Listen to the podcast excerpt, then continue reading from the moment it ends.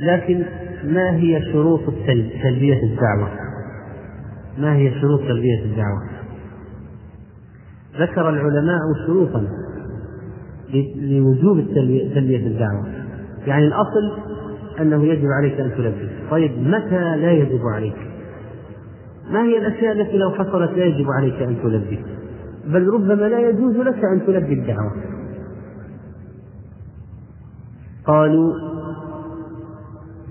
أولا أن لا يخص الأغنياء، بل يعم الداعي بدعوته جميع عشيرته أو جيرانه أو أهل حرفته أغنياءهم وفقراءهم، فإن وقع التخصيص فلا تجب الدعوة، لقوله صلى الله عليه وسلم: شر الطعام طعام الوليمة يدعى إليها الأغنياء ويترك الفقراء، رواه مسلم. وفي رواية: يمنعها من يأتيها ويدعى إليها من يأباها.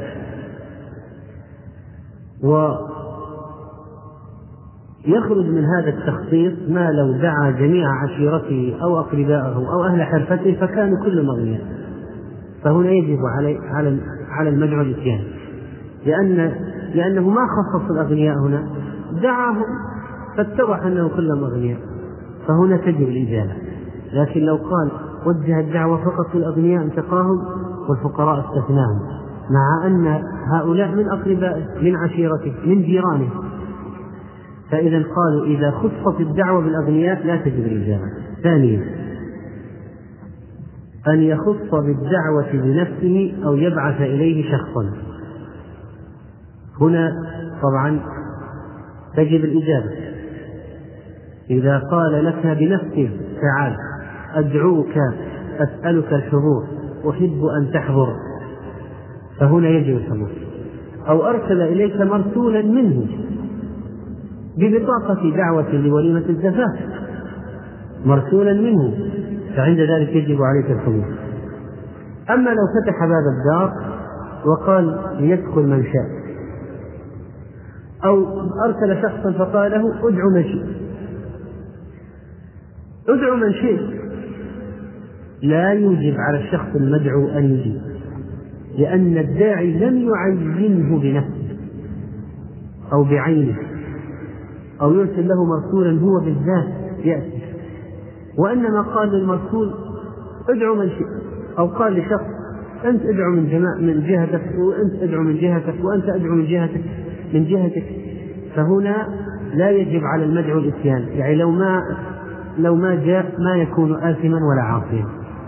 لكن لو وجهت الدعوة لشخص بعينه أو أرسل رسوله له بعينه أن يأتي، أو بطاقة بالبريد أو بأي طريقة، ولم يكن عند الآخر عذر، فإنه يجب عليه الإجابة.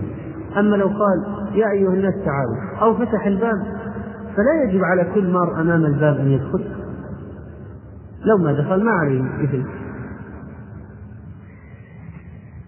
والسبب طبعا واضح، أنه إذا دعا شخصا بعينه والشخص ما جاء أدى ذلك إلى وقوع الوحشة والنفرة.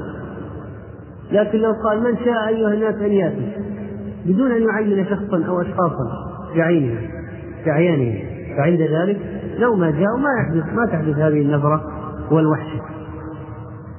وكذلك لو تعنى فأرسل رسولا أو سائقه أو خادمه إلى شخص بعينه وما جاء هذا الشخص، لا شك أنه يأخذ في نفسه عليه، يجد في نفسه عليه، ويكون في خاطره شيء عليه.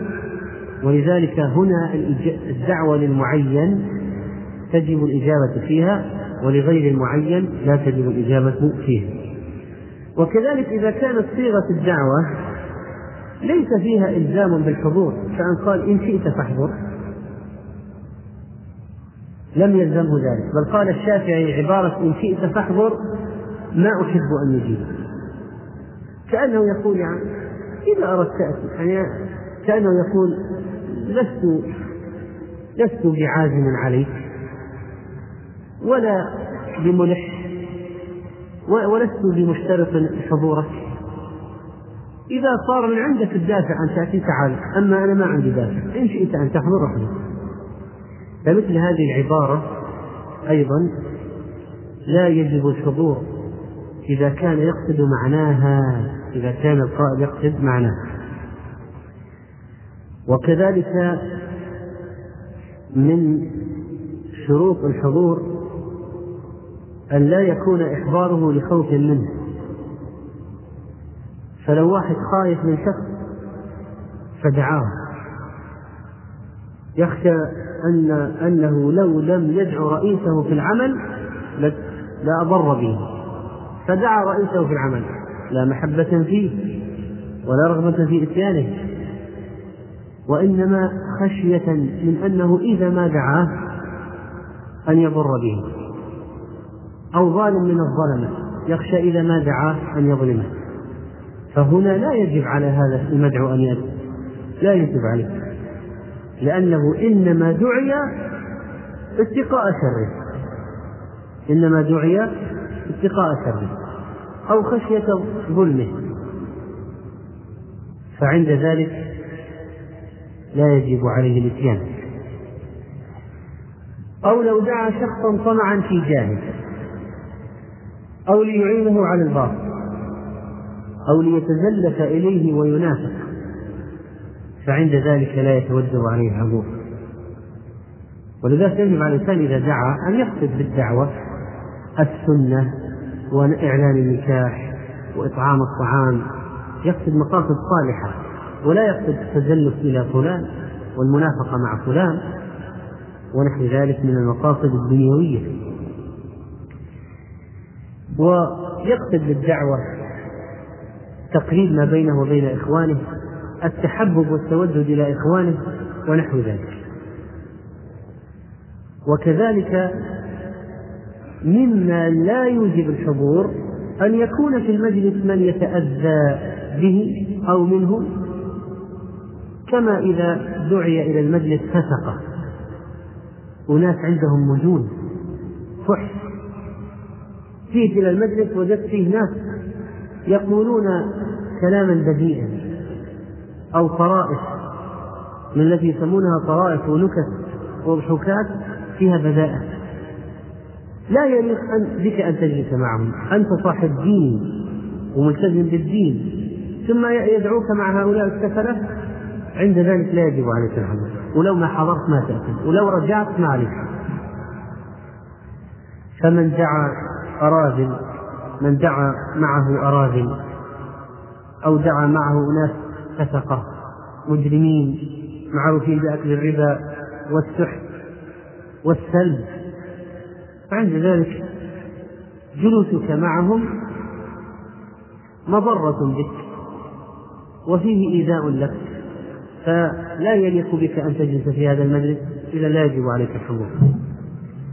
والعلماء في الماضي كانوا يضربون أمثلة ببعض الصوفية الذين همهم أن يأكلوا الطعام ويقول الناس ادعونا لتحصل لكم البركة ونحو ذلك، ويتلبسون بلباس أهل الطاعة، وربما قال قرأت القرآن لميتك وهو قد قرأت قل هو الله أحد 3 مرات، يقصدون بذلك كله التزلف والمنافقة.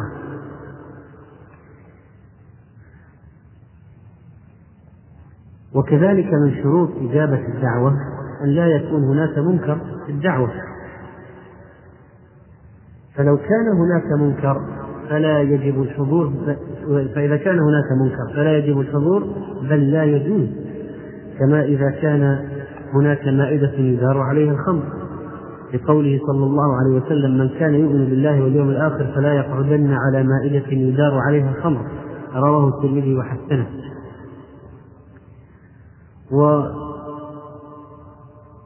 والمنكرات كثيرة في الولاء، مثل الملاهي المحرمة كالمعازف، الطبل، العود، القنبور، الربابة، وغير ذلك من آلات كالمزمار وغيره من الآلات الحديثة كالأورج والبيانو وغيرها، هذه إذن تسقط الوجوب، أسقط الوجوب ما دام وضع منكر في وليمته، أسقط الوجوب، ما عاد له حرمة ولا عاد هناك وجوب لإجابة دعوة. أو كذلك وضع فيها في المجلس مثلا سجاجيد من الحرير ومعروف أن افتراش الحرير لا يجوز والجلوس عليه لا يجوز، أو فيها أشياء مأخوذة من مساجد أو مدارس لا يجوز له أخذها، أو أن يكون هناك مغنيا أو مطربا أو مغنية أو مطربة،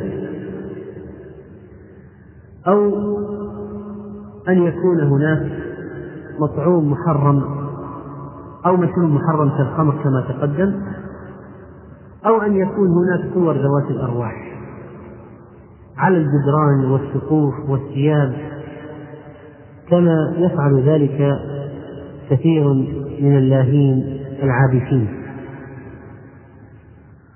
وهذه الأشياء المنقوشة والمصورة والمطبوعة والمنحوتة هي من إذا كانت من ذوات الأرواح فهي من أسباب إسقاط إجابة الدعوة. والنبي عليه الصلاة والسلام لم يدخل البيت لما رأى في الستر صورة من صور ذوات الأرواح. كذلك ستر الجدران واستعمال الحرير، فجاء أن الصحابي لم يدخل البيت وقد ستروا جداره ببجاد أخضر. وقد جاء عن النبي صلى الله عليه وسلم قوله في الحديث الصحيح: إن الله لم يأمرنا أن نكسو الحجارة والندم. وقال ابن عباس: لا تستر الجدران بالثياب.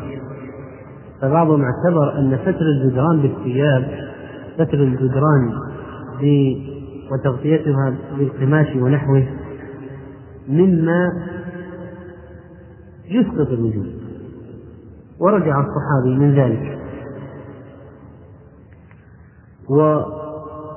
لو كان هناك أشياء جائزة كصور لغير ذوات الأرواح من الأشجار مثلا ونحوها فإن ذلك لا يسقط الوجود، أو لعب البنات كانت في البيت فإنها لا تسقط الوجود، لأن اتخاذ لعب البنات هذه من الصوف أو العهن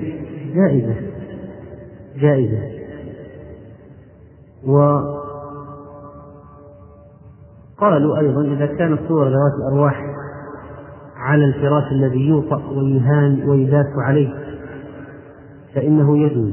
وقال بعض أهل العلم لا يجوز حتى يقطع ويغير. وكذلك لو كان هناك مثلا في الوليمة شوك من ذهب أو فضة، ملاعق من ذهب أو فضة، آنية بالذهب أو فضة عموما، فإن ذلك من أسباب إسقاط الوجوب. وكذلك لو كان المجلس فيه كما قلنا كذب فحش يعتبر منكر، وعلى رأس ذلك الاستهزاء بالدين، فيجب الخروج حينئذ ولا يجوز الحضور. وكذلك من الأشياء التي لا تجعله واجبا الدعوة في اليوم الثاني والثالث. دعوهم في اليوم الأول هذا واجب، الدعوة في اليوم الثاني مكرمة، والثالث اختلفوا فيه، فقال بعضهم أنه فخر ولا يجوز، وقال بعضهم أنه جائز، والصحيح الجواز. وحديث أن الوليمة في اليوم الأول حق وفي الثاني معروف وفي الثالث رياء والسمعة ليس بإسناد صحيح متصل، وقد يحتاج إليه، فقد مثلا يدعو في اليوم الأول قسم من الناس والثاني قسم آخر والثالث قسم ثالث لأن الناس كثر والمكان ضيق، قد يدعو في الأول مثلا أقاربه والثاني أصدقائه والثالث عامة الناس. إذن قضية الدعوة أكثر من 3 أيام قد وردت أيضا وليس بها بأس إذا لم يكن قصد المفاخرة والمراءة. فإذا دعاك أول يوم ثم دعاك ثاني يوم فالدعوة الواجبة في اليوم الأول والثانية لا تكون واجبة. وكذلك أن يكون الداعي مسلما، فلو دعاك كافر فلا تجب الإجابة، إذا دعاك كافر لا تجب الإجابة، وإذا كان الكافر ممن يحارب الدين فلا تجوز إجابته أصلا، أو كان مبتدعا فلا تجوز إجابته، فخصوصا إذا كان صاحب بدعة كفرية. وكذلك من الشروط التي ذكروها في وجوب الإجابة أن يكون مال الداعي حلالا، فلو كان ماله من الحرام كرجل يعمل في البنك أو بالربا أو يأخذ الرشاوى في موقع في وظيفته يأخذ الرشاوى ونحو ذلك فإنه لا يجاب لطعامه. وكذلك ذكروا من أمثلة أمراء الجور والظلمة وقضاة الرشوة، فهؤلاء لا تجب إجابة دعوتهم، بل إذا كان كل مكسب من الحرام لا يجوز الأكل من طعامهم أصلا. وكذلك فيجب الإجابة ما لم يكن هناك عذر عند الشخص. ما هي ضوابط الأعذار؟ هنا اختلفوا فيها، لكن ذكر بعضهم ضابطا وهو الأعذار المبيحة للتخلف عن الجماعة. قالوا يعذر في عدم إجابة الوليمة بكل عذر تسقط معه صلاة الجماعة. يعني مثلا المرض على سبيل المثال يخشى أن يذهب ماله أو يتلف، شدة الحر والبرد، المطر الذي يبل الثوب،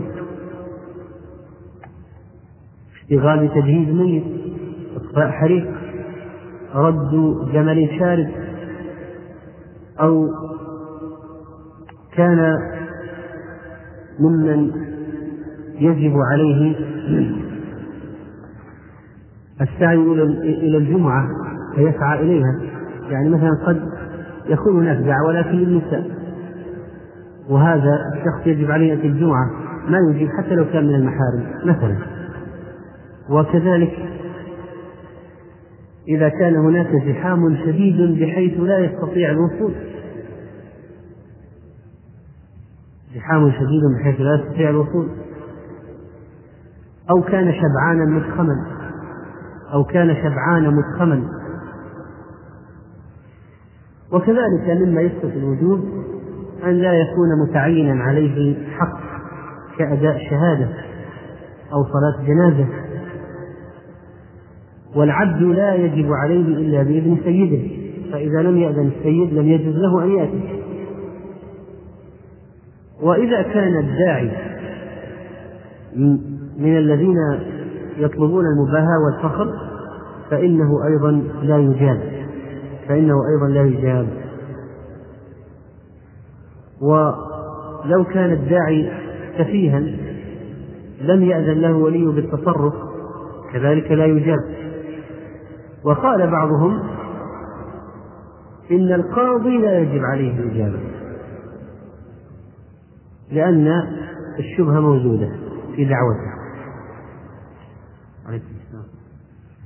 وكذلك من الأسباب والأعذار التي تسقط الإجابة أن لا تكون مسبوقا بدعوة أخرى قبلها، فإذا كنت مسبوقا بدعوة أخرى قبلها دعاك شخص قبل ذلك فإنك تجيب الأول. إذا دعا اثنان فصاعدا أجاب الأسبق، وإذا دعوه معا جاءت البطاقتان إلى بيتك في وقت واحد في ذات اليوم، في اليوم نفسه، دعوة فلان ودعوة فلان، تجيب الأقرب رحما أو الأقرب جارا بحق الجوار مثلا. والقاعدة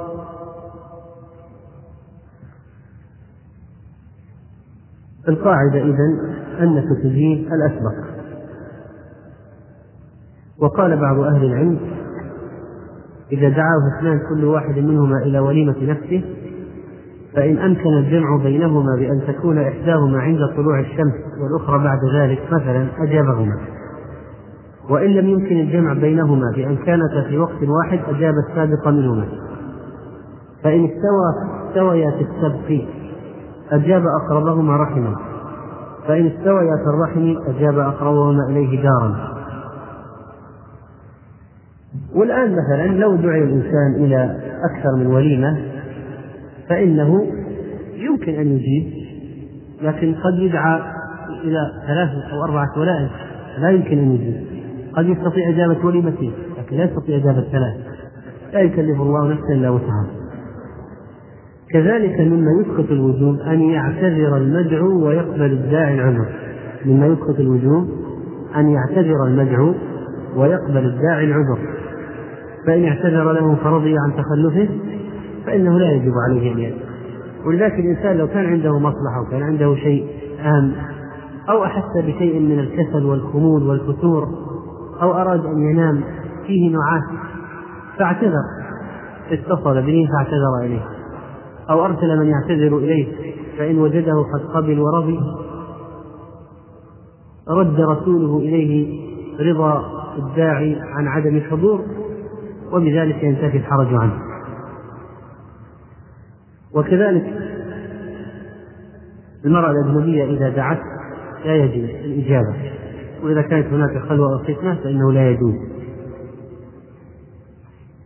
وليس مما يسقط الوجوب أن يكون بين الداعي والمدعو عداوة شخصية وليس عداوة دينية.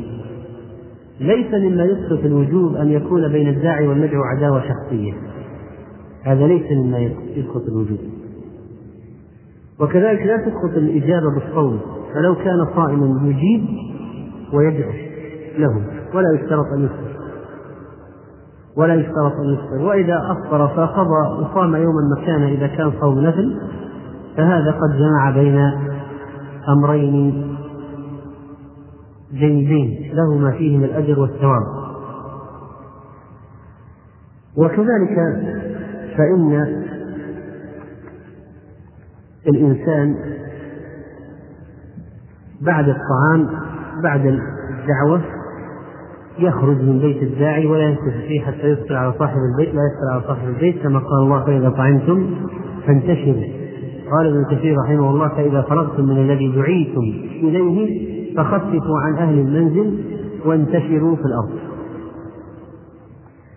أما بالنسبة لأن يأتي الإنسان إلى وليمة لم يدعى إليها، فهذا الأمر الذي يظهر فيه أنه محرم والله أعلم، دخل بغير إذن وأكل بغير إذن فهو كالسارق. ولذلك العلماء يحذرون من التطفل والتطفيل. والتطفيل قيل إنه مأخوذ من الطفل وهو إقبال الليل على النهار بظلمته، وأن هذا يدخل عليهم بغير استئذان ولا يدرون من دعاه. وقيل إنه منسوب إلى قفيل، رجل من بني غطفان كان يأتي الولاء من غير أن يدعى إليه. وكان هذا الأمر مذموما حتى في الجاهلية. وإذا أراد الإنسان أن يأتي إلى وليمة ويدعو غيره فإنه يستأذن من صاحب الدعوة، يقول: معي فلان يأتي، فإن قال نعم فيأتي به معه، أو يأتي به فإن أراد الدخول قال: معي فلان يدخل معنا، فإن رضي وهو بإحراج رضي فإنه يدخل ويطعم معهم. وقد ذكرنا بعض الأحاديث فيما مضى فيما يتعلق بهذا الأمر، ولكن الإنسان يحذر أن يأتي إلى وليمة لم يدعى إليها وأن يكون متطفلا. وإذا كان لرجل صديق قد تأكدت حرمته به وثبتت مخالفته له فقد رخص له في إتيان طعامه من غير أن يدعوه إليه، إذا علم أنه يؤثر ذلك ويشتهيه ولا يكرهه بل يرغب فيه، قال ذلك الخطيب البغدادي رحمه الله. إذا كان تعلم أنه يسر لو أتيته ولو بغير دعوة، وأن عدم دعوته ليست إلا نسيانا، أو أنه قال: فلان لا يحتاج دعوة لأنه صاحب محل، فهنا يجوز لك أن تأتي بغير دعوة، اعتبرت من أصحاب البيت فيجوز لك أن تأتي بغير دعوة. وأما التلميح بالإتيان فعند الحاجة لا بأس به إن شاء الله، كأن يكون بالشخص جوع فيلمح لرجل أن يدعوه فلا بأس بذلك. وقد جاء ذلك عن أبي هريرة رضي الله عنه، وجاء ذلك في الأحاديث، وأنه رضي الله عنه كان يسأل بعض الصحابة عن مسائل أحيانا لا لأجل العلم ولكن لأجل أن يكفوه الجوع. قال أبو هريرة: كنت ألزم رسول الله صلى الله عليه وسلم بشبع بطني حين لا أكل الخمير ولا ألبس الحريق ولا يخدمني فلان ولا فلانة، وألصق بطني بالحصى وأستقرئ الرجل الآية وهي معي كي ينقلب بي فيطعمني. وقال: إن كنت لأسأل رجلا من أصحاب رسول الله صلى الله عليه وسلم عن الآيات لأنا أعلم بها منه، لا أسأله إلا ليطعمني شيئا، لأنه كان يخر من الجن، يخر مغشيا عليه حتى يظن الناس أن به جن صرح، فيلزم الواحد على صدره يقرأ عليه في إخراج الجن وهو ليس به طاعة، ما به إلا الجوع رضي الله عنه. ولذلك حفظ لنا هذه الآلاف من الأحاديث. قال: فكنت إذا سألت جعفر بن أبي طالب لم يجبني حتى يذهب بي إلى منزله، فيقول لامرأته: يا أسماء أطعمينا، فإذا طعمنا أجابني. وكان جعفر يحب المساكين ويجلس إليهم ويحدثهم ويحدثونه، ولذلك كان يسمى بأبي المساكين رضي الله تعالى عنه. فإذا التعريف في مثل هذه الحالة لا بأس به إن شاء الله، لأن ذلك مما يحتاج إليه عند الحاجة إليه. وأما أن الإنسان يأتي بغير دعوة ولا حاجة ويفرغ نفسه فهذا هو المكروه. وقد جاءت الأخبار عن الكحيريين أنهم كانوا يحتالون للدخول. جاء طفيلي إلى عرس فمنع من الدخول، وكان يعرف أن أخا للعروس غائب، فذهب فأخذ ورقة وطواها وختمها وليس في بطنها شيء، وجعل العنوان من الأخ إلى العروس، وجاء فقال: معي كتاب من أخ العروس إليها، فأذن له فدخل ودفع إليهم الكتاب، فقالوا: ما رأينا مثل هذا العنوان، ليس عليه اسم أحد. فقال: وأعجب من هذا أنه ليس في بطن الكتاب ولا حرف واحد، لأنه كان مستعجلا، فضحكوا منه وعرفوا أنه قد احتال. وقال بعضهم: وقيل لنوح الطفيلي: كيف تصنع إذا لم يتركوك تدخل إلى عرس؟ قال: أنوح على الباب حتى يتطيروا مني فيدعوني. وكان بعضهم إذا أراد أن يدخل ذهب إلى باب النساء، فإذا أراد أن يدخل نادوه قالوا: من هنا. فقال: أنا أعتبرها دعوة وليست سرقة، أعتبرها دعوة. وأيضا من الأشياء التي الظريفة التي ذكرها الخطيب رحمه الله في كتاب التفصيل، قال عن نصر بن علي أبي عمرو الجهضمي: كان لي جار طفيلي، وكان من أحسن الناس منظرا وأعذبهم منطقا وأطيبهم رائحة وأجملهم لباسا، فكان من شأنه أني إذا دعيت إلى مدعاة تبعني، فيكرمه الناس من أجل ويظنون أنه صاحب لي، ينتظرني إذا خرجت دعوة وراء مشى وراء، والناس يسمحون له بالدخول بناء على أنه صاحب لي. فاتفق يوما أن جعفر بن القاسم الهاشمي أمير البصرة أراد أن يختن بعض أولاده، فقلت في نفسي: كأني برسول الأمير قد جاء، وكأني بهذا الرجل قد تبعني، والله لأن تبعني لأفضحنه. فأنا على ذلك إذ جاء رسوله يدعوني، فما زدت أن لبست ثيابي وخرجت، وإذا أنا بالطفيل واقف على باب داره قد سبقني بالتأهب، فتقدمت وتبعني. فلما دخلنا دار الأمير جلسنا ساعة ودعي بالطعام وحضرت الموائد، وكان كل الجماعة على مائدة لكثرة الناس، فقدمت إلى مائدة والطفيل معي، فلما مد يده وشرع لتناول الطعام قلت: حدثنا دروس بن زياد عن أبان بن طارق عن نافع عن ابن عمر قال رسول الله صلى الله عليه وسلم: من دخل دار قوم بغير إذنه فأكل طعامهم دخل سارقا وخرج مغيرا. فلما سمع ذلك قال: أنست لك والله أبا عمرو من هذا الكلام، ألا تستحي أن تتكلم بهذا الكلام على مائدة سيد من أطعم الطعام، وتبخل بطعام غيرك على من سواك، ثم لا تستحي أن تحدث عن دروس بن زياد وهو ضعيف عن أبان بن طارق وهو متروك الحديث، تحكم برفعه إلى النبي صلى الله عليه وسلم والمسلمون على خلافه، لأن حكم السارق القطع وحكم المغير أن يعذر على ما يراه الإمام. وأين أنت من حديث حدثناه أبو عاصم النبي عن ابن جريج عن أبي الزبير عن جابر قال قال رسول الله صلى الله عليه وسلم: طعام الواحد يكفي اثنين، وطعام الاثنين يكفي الأربعة، وطعام الأربعة يكفي الثمانية، وهو إسناد صحيح ومتن صحيح. قال نصر بن علي: فأفحمني فلم يحضرني له جواب، فلما خرجنا من الموضع للانصراف فرقني من جانب الطريق للجانب الآخر بعد أن كان يمشي ورائي، وسمعت يقول: ومن ظن ممن يلاقي الحروب بأن لا يصاب فقد ظن عجزه.